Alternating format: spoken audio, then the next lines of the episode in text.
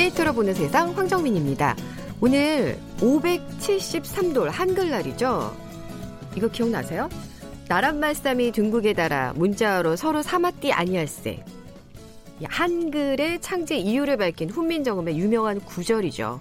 중국과 다르다는 자주정신, 백성을 사랑하는 애민정신, 쓰기 편하게 만든 실용정신의 의미가 담겨 있는데요.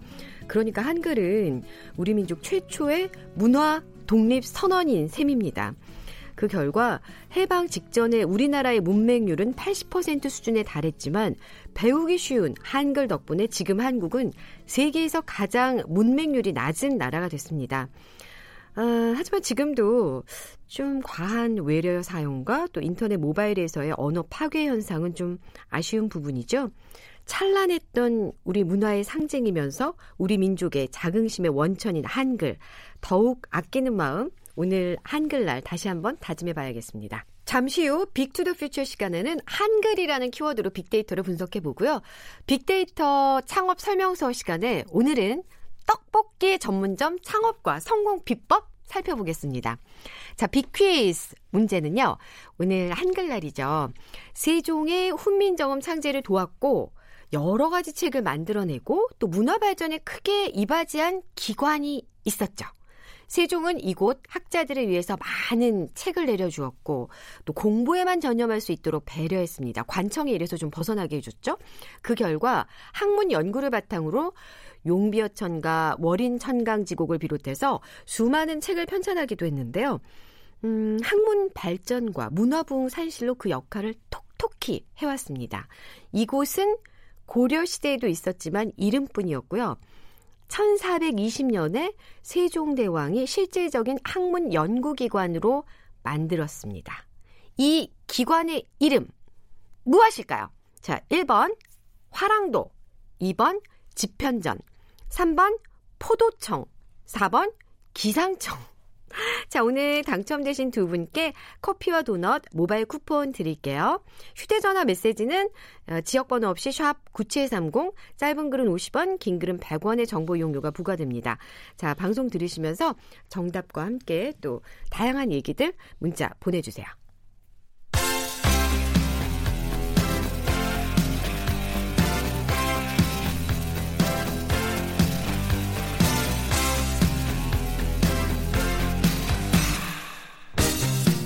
트렌드는 10년마다 반복된다. KBS 1라디오 빅데이터로 보는 세상. Big to the Future.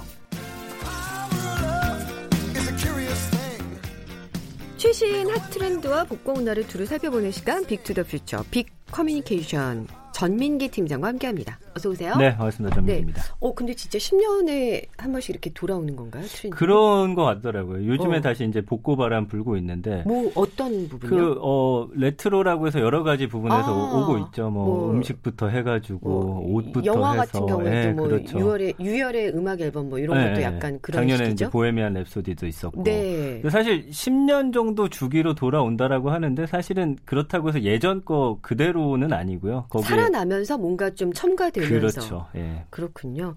자, 한글날 한글과 관련된 이야기 가져오셨다고요? 네, 뭐 한글날은 세종대왕이 훈민정음 창제하고 반포한 날이라는 점은 다들 알고 계실 텐데 빅데이터 키워드는 어떤 연관어들이 나오는지를 바탕으로 해서 네? 좀 SNS라든지 인터넷상에서 돌아다니는 이야기를 바탕으로 해서 좀 한글날에 대해서 이야기해 볼까 합니다. 네, 어, 빅데이터 상에서 근데 한글날에 대해서는 뭐 좀 공휴일? 음. 그게 좀 먼저일까요? 맞아요. 네. 정확하세요. 그러니까 한글날에 대한 어떤 키워드를 보면 한 세 가지 정도로 정리가 돼요. 말씀해 주신 대로 공휴일이기 네. 때문에 네. 이게 무슨 요일이냐. 어, 그러니까 어. 언제 이제 휴가를 쓰면 길게 쉴 수 있느냐. 뭐 이런 것들. 그 다음에 이제 한글 창제의 어떤 의의에 대해서 그래도 좀 하루쯤은 어, 생각해 보는 날이 될 수도 있고요. 그 다음에 하나는 한글날에 그럼 아이들 데리고 어디 갈까? 아, 전 날씨를 좀 볼것 어, 같은데. 친구들 만나서 뭐 할까? 오, 아, 물론 날씨도 당연히 어, 언급이 되지만요. 네. 그래서 키워드들 보면은 뭐 연휴라든지 세종대왕, 뭐 추석, 어, 개천절, 뭐 지편전, 행사, 공휴일 이런 단어들이 가장 많아요. 음. 그리고 감성어 긍부정 비율 보면 45.2 대 21.3인데요. 역시나 뭐 좋은 이야기들 보면 감사하다, 좋다, 예쁘다, 아름답다, 사랑하다. 한글에 대한 어떤 사랑하는 마음이 굉장히 샘솟습니다. 이 키워드 네. 자체가. 네. 그 부정 감성어는 역시나 한글 파괴라든지 뭐 싫다, 줄임말, 급식체, 아. 욕 이런 단어들 나오거든요. 네. 그러니까 한글의 어떤 정체성을 흔들어 놓는 새로운 어떤 신조어나 이런 문화에 대해서 이맘때면 되면 한글을 너무나 사랑하는 우리로 좀 탈바꿈하잖아요. 그런 이야기들 많이 나오죠. 그러니까 신조어가 이제 음. 너무 많아졌잖아요. 맞아요. 예. 그래서 사람들이 이제 그걸 너무 즐겨 쓰는 사람들과 음. 거부하는 사람들로 이렇게 뭔가 폐가 갈린 것 같은 그랬죠. 예. 네. 그랬는데 그래도 예전과는 좀 다른 게 한 5년 전, 10년 전만 해도 네. 사실은 이맘때 되면 늘 신문 기사로 이거 신조 쓰는 거 문제다 이런 아, 어, 식의 어, 기조가 주방. 많았어요. 네. 근데 이제는 좀 받아들이자는 쪽으로 조금 어. 내용이 좀 바뀐 것 같아요. 네, 그러니까 현실적인 얘기죠. 그렇죠. 신조의 어떤 사전적 정의를 보면은 시대의 변화에 따라 새로운 것들을 표현하기 위해 새롭게 만들어진 말. 근데 시대의 변화가 너무나 빠르잖아요, 빠르죠. 요즘에. 네. 그렇기 때문에 사실은 신조어의 어떤 탄생과 소멸도 굉장히 빠른 그런 상황이고요. 그러다 보니까 뭐 한글의 근간을 흔드는 언어 파괴다라는 지적부터 해서 사실은 신조어 따라가기 힘들다. 무슨 말인지도 모르겠다라는 기성세대들. 네. 재밌으니까 한번 나도 알아보고 써봐야겠다. 뭐 이런 반응들까지 나오고 있거든요. 그래서 다만 이제 한글학자들이 이야기하는 게 올바른 한글을 아느냐 그렇지 않느냐의 문제로 좀 나누자는 거죠. 그래서 음. 원래는 이 말인데 이게 요즘에 이렇게 쓰고 있어 정도만 어, 우리가 인지를 할 수 있다라고 하면 네. 신조의 흐름 자체를 우리가 억지로 막을 수는 없다라는 게 최근의 반응인 것 같습니다. 근데 옛날에도 있었다면서요, 신조어가? 그렇더라고요. 요즘에 네. 그 서울 용산구 국립한글 박물관에 전시된 그런 어, 어떤 글들 보니까 사전에 보면은 1920년대 사전에 못보하고 목걸이라는 말이 있어요. 지금 무슨 말인지 저도 모르겠잖아요. 네. 이게 모던 보이하고 모던 걸의 줄임말이었는데. 아, 줄임말 참 좋아해요. 그렇죠. 네. 예전부터 네. 1920년대부터. 그리고 우리가 요즘 흔히 쓰는 셀러리맨, 핸드백, 뭐 다혈질, 감상 이런 말 역시도 1922년에 출간된 한국 최초의 신조어 사전에 등록됐던 오. 그런 말들이에요. 이제는 우리가 일상어처럼 쓰고 있지만 그리고 오늘 우리가 흔히 쓰는 뭐 백이나 전업주부, 신세대 이런 단어도 1950년대, 60년대, 90년대 등장했던 말이고요. 아마 기록에 남아 있는 걸 제가 확인 못해서 그렇지 뭐 네. 조선 시대나 그 이전으로 가도 신조어는 당연히 존재하지 않았을까 그런 생각이 듭니다. 생명이 있네요. 생명력이 음. 길게 가느냐 아니냐의 좀 차이인데 맞아요, 맞아요. 그 신조어에도 어떤 그 시대를 반영하는 그런 트렌드가 담겨 있기도 하죠. 네, 얼마 전에 이제 유행했던 어떤 말들이 많이 있죠. 워라벨이나 뭐 헬조선, 금수저. 누가 만들어내는 걸까? 그것도 좀 궁금해요. 네. 근데 그 시대의 어떤 사회상이나 분위기가 적극 반영될 수밖에 없는데 어, 이런 시대적 특성이 신조 생성 방식에 아주 적극 개입이 됩니다. 저 이제 중고등학교 때는 삐삐를 많이 썼거든요. 그때는 네. 뭐 이사 이사 빨리 빨리 그걸 뭐. 그걸 우리말로 뭐라고 해야 될까요? 글쎄요. 이거는 숫자 비퍼라고 해야 되나요? 그래야 네. 될것 같은데 어쨌든 숫자로 의미를 전달하는 그런 신조는 90년대 등장했고 그다음에 이제 컴퓨터로 채팅 많이 하면서 기억 시옷이 감사 크크 뭐 이응 이응 이런 한글 자판의 자음이나 초성만을 이용해서 빠르게 쓰려다 보니까 네네. 네. 이런 것들이 또 신조어로 등장했고 2000년대는 이제 온라인 게임이 정말 인기였잖아요. 그러니까 뭐 득템이나 만렙 같은 게임 용어가 또 신조어를 통해서 일상생활에서 쓰이게 됐고요. 멍미라는 단어는 사실은 음.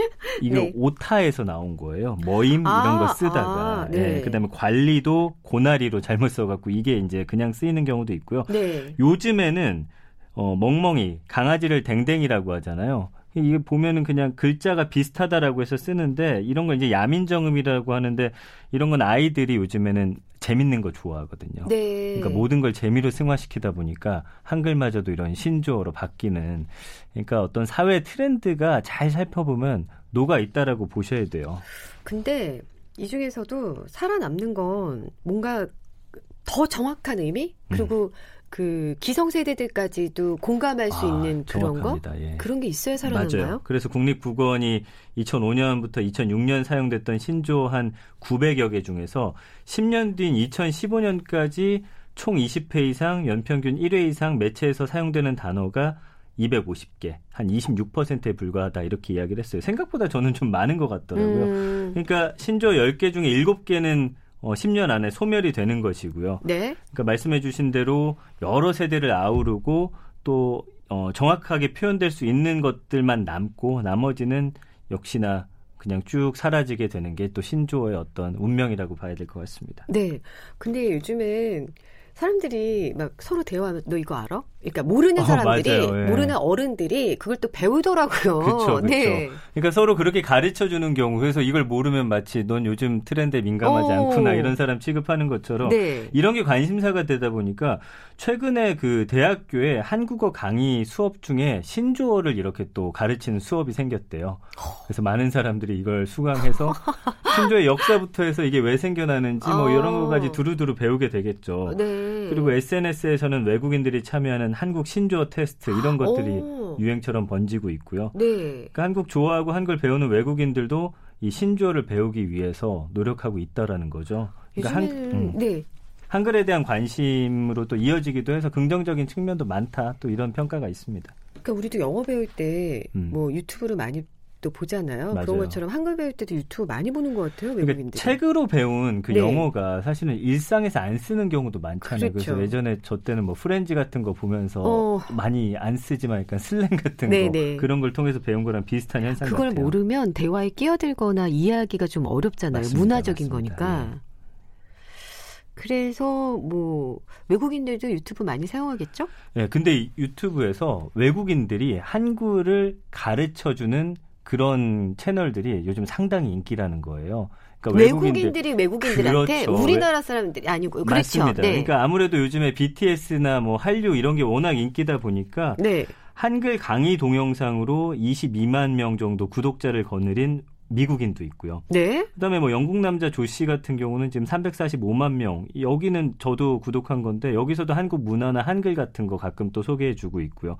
그다음에 굉장히 많습니다. 그 독일 여성 에밀리라는 사람도 17만 명, 또 싱가포르에서 한글을 알리는 남아공 출신의 린디 보츠라는 사람도 한 12만 명 정도의 팔로워 갖고 있거든요.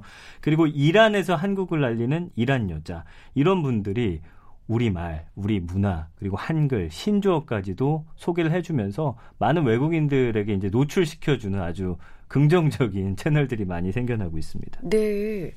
그 프랑스에서 한글이 인기였는데 지금도 큰 인기예요? 그러니까 5년 전에 제가 놀랐던 게 10년 전에 가봤고 5년 전에 갔는데 10년 전에 갔을 때만 해도 사실은 영어도 잘 안 쓰려고 했던 그렇죠. 사람들인데 프랑스는 또 자국어에 예. 대한 자긍심이 아주 근데 대단하잖아요. 제가 5년 전에 공항에 갔을 때는 한글로 먼저 인사를 해가지고 조문이 깜짝 놀라서 한글 어떻게 하냐 했더니 배웠다는 거예요. 네. 그 대학교에서 아. 한국은 와보진 않았는데 한국을 너무 좋아해가지고 그때 아 좀 차이가 있구나라는 걸 좀 실감을 했었는데 요즘에 그 프랑스에서 유명한 그 한류 웹진 K-phenomen이라는 한국 현상이라는 그 잡지도 유행이에요.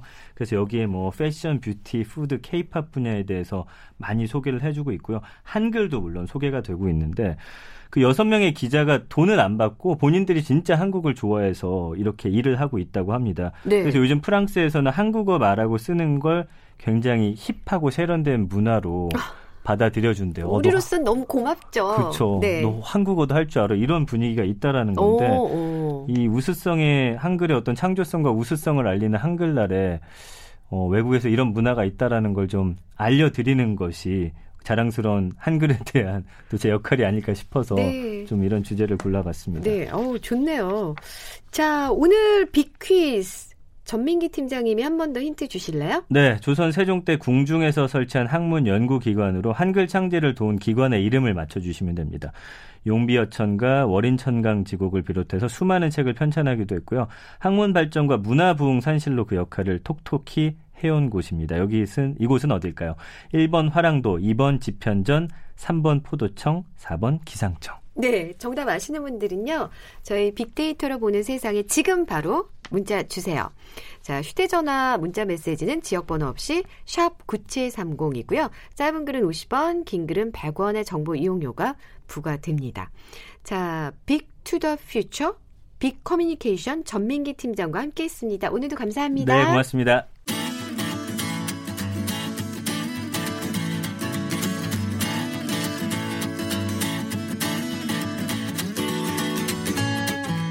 빅데이터에서 발견한 신의 한 수.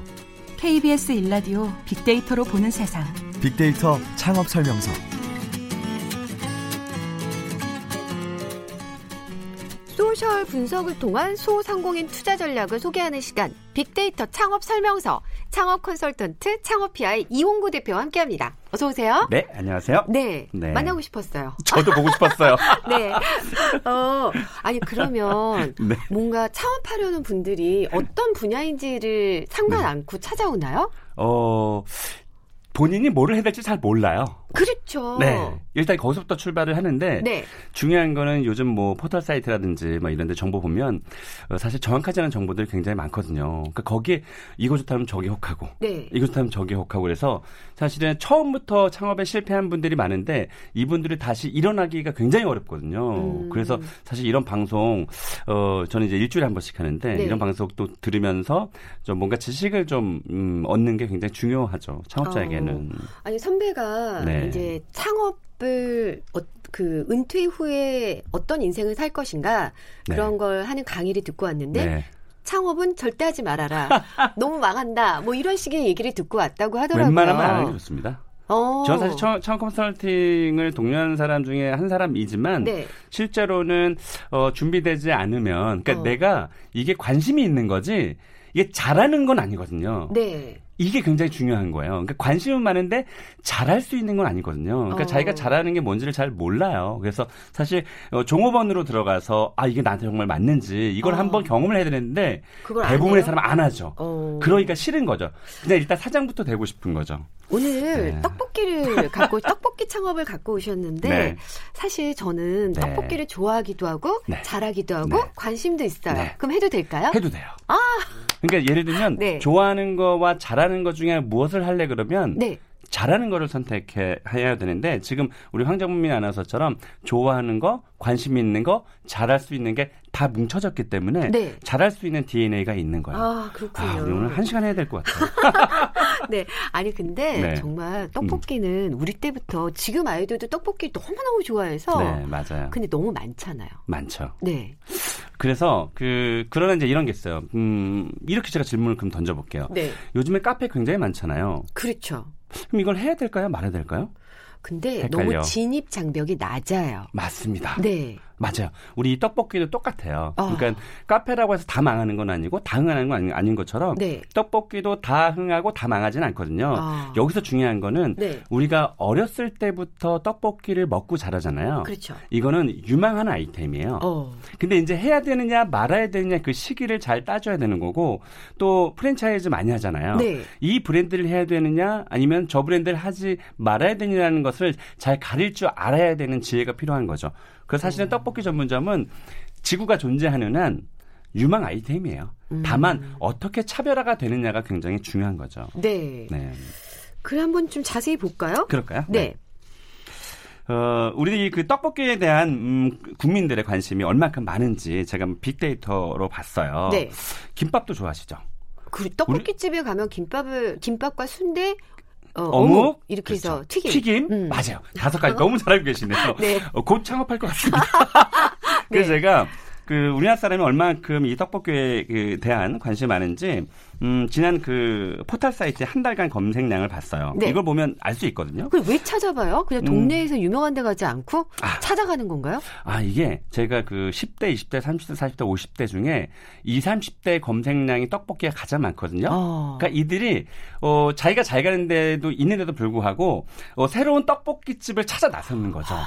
요즘엔 너무 너무 많이 바뀌잖아요. 네네. 그래서 떡볶이에 대해 한달 지난 한 달간 모바일만 검색량을 봤더니 17만 1,500건 정도 돼요. 이게 얼마큼 많은지 많은 거예요. 맞아요. 놀라셨죠? 많아요. 한 달만. 네. 근데 저희가 김밥도 검색량이 많은데 김밥이 9만 1,800건. 오, 그러니까 반... 떡볶이보다는 어. 김밥을 두 배 정도 더 관심이 많다는 뜻이고요. 네. 어, 심지어 어묵이 13,000 순대가 2만 건 정도 되니까 어, 이런 거 비해서 떡볶이는 뭐 이 분식의 왕이다. 서운하죠. 네. 그래서 같이 사이드로 붙여주면 굉장히 좋은 거고요. 네. 또한 가지 말씀드리고 싶은 건 음, 아이템마다 그 왜 성수기와 비수기가 있거든요. 네. 그래서 제가 1년간의 그 그래프를 저희가 한번 살펴봤는데 없어요. 어, 떡볶이는 어, 여름에도 먹고 겨울에도 먹고. 오히려 지, 그 작년 10월부터 어, 올해 9월까지 살펴봤는데 오히려 8월달, 9월달이 높았어요. 올 8월 9월 2월7월이에요 요즘에는 옛날하고 빨빨 흘리면서 어. 떡볶이를 막 호하면서 먹는구나. 옛날하고 달라서 네. 요즘의 떡볶이는 완전 진화가 돼가지고요. 네. 그러니까 즉석 떡볶이 중에서도 네. 막 통오징어가 올라오고 어. 무슨 뭐 불고기가 올라오고 어. 갈비가 올라오고 그러니까 요즘에는 옛날에 비해서 되게 쾌적하잖아요 가게가 그렇죠. 그러니까 시원한 에어컨 빵빵 틀어놓으면서 이열치열 땀 펄펄 흘리면서 먹는 게 아, 요즘에 또 트렌드이기도 해요. 갈비 떡볶이는 못 먹어봤네요 저는 아직. 아 어, 제주도에 가시면요. 네. 갈비 짬뽕이라고 있어요. 오. 못 드셔보셨죠? 네. 그러니까 뭔가 벌써 오 하시잖아요. 오. 어? 짬뽕 위에 갈비가 올라오 맞아요 그거거든요. 짬뽕은 매콤해야 되는데 네. 갈비는 좀 느끼하잖아요. 맞아요. 그게 같이 버무려지면서 잘 어울려요. 아. 니그 안에 넣고 끓이는 게 아니고요. 네. 짬뽕 위에 음, 갈비를 숯불에 일단 구워놨다가 어, 짬뽕이 얹어줘? 나갈 때 얹어가는 거예요. 오. 이것도 젊은 분들 또 어린 아이들도 갈비 좋아하거든요. 최근에 그렇죠. 왜그 떡볶이랑 치킨하고 또 만났어요. 이게 또 요즘 트렌드예요. 그래요. 그러니까 이게 지금 황정민 아나운서 말씀하신 것처럼 이, 어, 약간 느끼한 거랑 약간 벌써 꿀꺽 침이 넘어지네. 어, 느끼한 거랑 매콤한 거랑 이게 궁합이 굉장히 잘 맞아요. 그렇죠. 그리고 최근에는 뭐, 어, 뭐, 치맥 이런 얘기 많았었잖아요. 네. 어, 근데 요즘에는 뭐, 어, 떡볶이랑 어. 맥주를 파는 그런 약간 음 약간 콜라보된 그런 맥주집들이 생겨나고 있어요. 어 아니 안주에 늘 떡볶이가 있었죠. 치즈 떡볶이 뭐 이런 게. 맞아 맞아요. 떡볶이가 훌륭한 안주가 되는 분들이 많아요. 어. 음. 그렇군요. 그러면 전국의 떡볶이집이 얼마나 될까요? 네, 전국의 떡볶이집이 음, 17,316개 정도 나타났고요. 이게 이제 떡볶이 전문점을 말씀드리는 건 아니고요. 네. 떡볶이를 취급하는 곳이고 어, 떡볶이를 아주 전문적으로 파는 곳은 얼마나 될까? 저희가 한번 찾아봤더니 1,467개.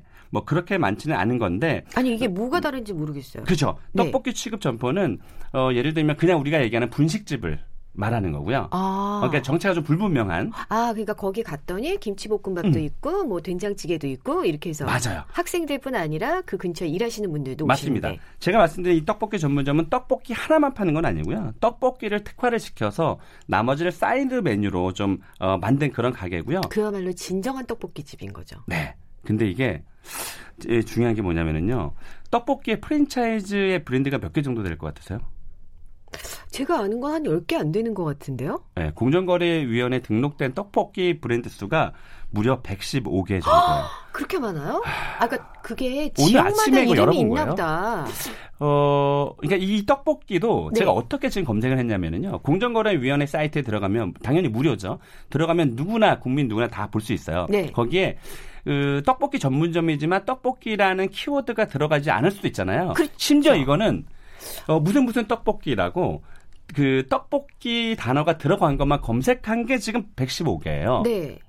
그러니까 이게 그이 무슨 얘기를 좀 드리고 싶냐면 그만큼 떡볶이에 대한 수요가 굉장히 많은 거고 떡볶이 사업을 하겠다는 프랜차이즈 본사가 굉장히 많다라는 뜻. 네. 그러니까 아까 처음에 우리가 얘기한 것처럼 다시 거꾸로 돌아가면 어 그만큼 많아서 정말 음, 피나는 경쟁을 해야 되는 어 그런 어, 업종이라고 할 수 있는 거죠. 그러네요. 음. 이것도 또 트렌드를 알아 살아남을 수 있을까요? 맞아요. 네. 어, 우리가 왜 그 옛날에 뭐 국민학교 떡볶이라고 해서 이제 초등학교 떡볶이 네. 그런 게 되게 유행했었잖아요.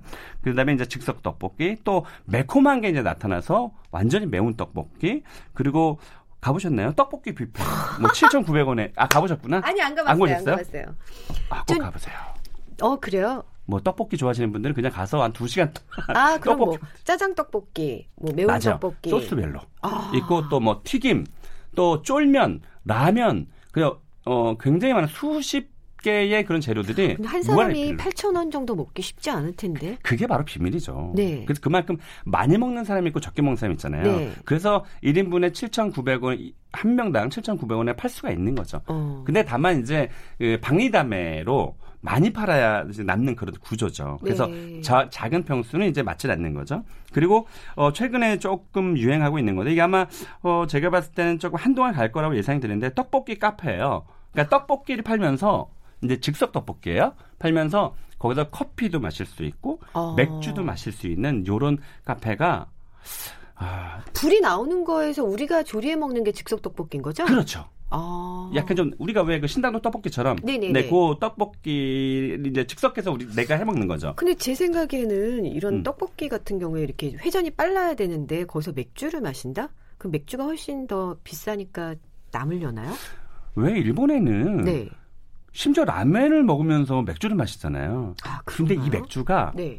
어, 수익이 굉장히 좋거든요. 아... 원래 술집에서 네. 안주를 팔아서 남기는 것보다 네네. 네. 술을 팔아서 남기는 게 수익이 아... 훨씬 더 커요. 그래요? 그래서 어 근데 뭐뭐 뭐 우리나라 사람들이 뭐 그 떡볶이 먹으면서 맥주 마시면서 뭐 2시간 3시간씩 있지는 않거든요. 그러니까 지금 말 그대로 그냥 입가심 정도만 할 정도인데 아, 요즘엔 그리고 그냥 음. 빨리빨리 헤어지는 맞아요. 추세예요. 그렇죠? 맞아요. 음. 그걸 각자 계산하고 뭐 그런 추세죠. 네. 음. 그러면 어떤 것들이 좀 성공했나요? 아, 치킨 떡볶이까지 얘기하신 거죠? 지금 치킨 떡볶이도 있다고. 치킨 떡볶이. 네. 그러니까 떡볶이 카페가 유행하다가 지금 이제 조금 더 진화가 돼서 이제 그 치킨과 떡볶이를 같이 파는데 이게 또 배달이 또 난리가 났어요. 원래 치킨은 배달이잖아요. 근데 떡볶이도 잘 아시겠지만 네. 어, 마약 떡볶이 막 이래서 네. 그 동대문에서 파는 그런 떡볶이를 어, 한 2만 원대에 배달을 하잖아요. 그러니까 네. 이게 이제 사업자들이 머리를 써서 치킨과 떡볶이를 한 대 묶어서 네. 같이 동시에 배달이 나가는 거예요. 다른 집이에요? 같은 아, 집이에요? 같은 집이에요. 같은 집에서 다 하는 거죠? 네. 근데 이게 이제 일반 그 자영업자분이 했다가 대박이 나서 프랜차이즈로 발전이 된 거예요. 네. 그 최근에 추세는 음, 요 치킨과 떡볶이를 같이 파는 이런 것도 추세인데 어, 아까 말씀드렸지만 요즘에 뭐 치킨 한 마리 있잖아요. 네. 그냥 통닭. 통닭이 즉석 떡볶이 위에 그냥 딱 얹어져요. 네. 그래서 이게 그 이제 우리 요즘에 이제 소비자들이 뭐 하나만 이제 먹어서 즐기는 게 아니라 두 가지 세 가지를 이제 동시에 먹고 싶어하는 그런 소비자의 습성이 어, 이런 사업에 조금 많이 반영이 된 것 같아요. 네. 네. 이러면 이제 배달 쪽으로 가는 건가요? 점점? 배달은 무시를 못하죠. 그러니까 기존에 어, 떡볶이 집들이 이제는 아마 배달 없이는 아마 매출 올리기가 굉장히 힘들 거예요. 왜냐면 네. 잘 아시겠지만 이제 배달의 어플들이 좀 발전이 되면서 거의 다 옆집, 앞집, 뒷집 거의 다 배달을 하기 때문에 배달을 놓쳐서는 안 되죠. 지금 진짜 지적을 잘해주신 것처럼 아, 나는 그냥 배달 없이 그냥 매장에서만 팔 거야 하다가는 네, 큰일이 날 수 있어요. 아, 그래서 그렇군요. 배달과 같이 병행을 해야 되고요. 네. 어, 최근에 음, 제가 조금 자주 갔던 곳인데요. 어떤 재미있는 집이 하나 있냐면 우리가 왜 옛날에 그 방앗간에서 가래떡을 뽑잖아요. 네. 우리 KBS에서도 그 대박집이라고 방송이 한번 됐던 집인데 한 50평방미터 그러니까 15평 정도밖에 안 돼요. 저 네. 강남에 있는 곳인데 가래떡 기 방앗간 기계를 직접 매장에다 갖다 놨어요. 그래서 그 떡으로 쌀떡이거든요. 음. 쫄깃한 그 쌀떡을 어, 직접 내려서 거기서 떡볶이를 만들어요. 아, 마치 정육점 식당과 비슷한 거군요. 그런 거죠. 네. 그러니까 우리가 얘기하는 쇼윙 아니 퍼포먼스. 아. 그러니까 손님들이 봤을 때 와 맛있겠다. 와 그렇죠. 어. 이제 막 나온 거잖아요. 네네. 그래서 뜨끈뜨끈. 맞아요. 그래서 네. 그것 때문에 어, 방송에 조금 많이 그 보여져서 음, 요즘 뭐 대박이 나는 그런 집들 있었고요. 어, 저 개포동 쪽에 가면 네. 전 최근에 가서 정말 깜짝 놀랐던 게 뭐냐면 원래 그 반반을 예를 들면 순대무도 먹고 싶고 떡볶이도 먹고 싶은데 이거 반반 안 팔잖아요. 네. 그거를 반반을 팔아요. 어. 원래 떡볶이가 3,000원인데 어. 떡볶 그러니까 떡볶이랑 순대를 반반해서 3천 원 주는 곳들이 네네네. 있어요. 그러니까 이런 것들이 조금 잘 돼서 잘 돼서 어. 꼭 프랜차이즈만 잘 되는 게 아니라 머리만 조금만 잘 쓰면 소비자가 뭘 원하는지만 알면 되거든요. 네. 음. 그럼 창업 비용과 수익률은요? 창업 비용은 뭐 잘 아시다시피 뭐 굉장히 뭐 그 인테리어 좋게 만들 필요가 없거든요. 그래서 어, 보증금과 권리금 빼고 3천만 원에서 어, 한 7천만 원 정도까지 네. 충분히 창업이 가능하니까 또 중장년 창업자분들이 아마 떡볶이 창업을 하셔도 될 것 같습니다. 수익률은요? 수익률은 음, 매출 대비해서 약 한 25% 정도 아, 보면 되겠습니다. 자, 지금까지 창업 컨설턴트 창업피아의 이용구 대표였습니다. 감사합니다. 네, 자, 오늘 비키스 정답은 2번 집현전입니다. 당첨되신 분께는 커피와 도넛 모바일 쿠폰 드릴게요. 홈페이지 통해서 확인해 주세요. 저는 황정민이었습니다.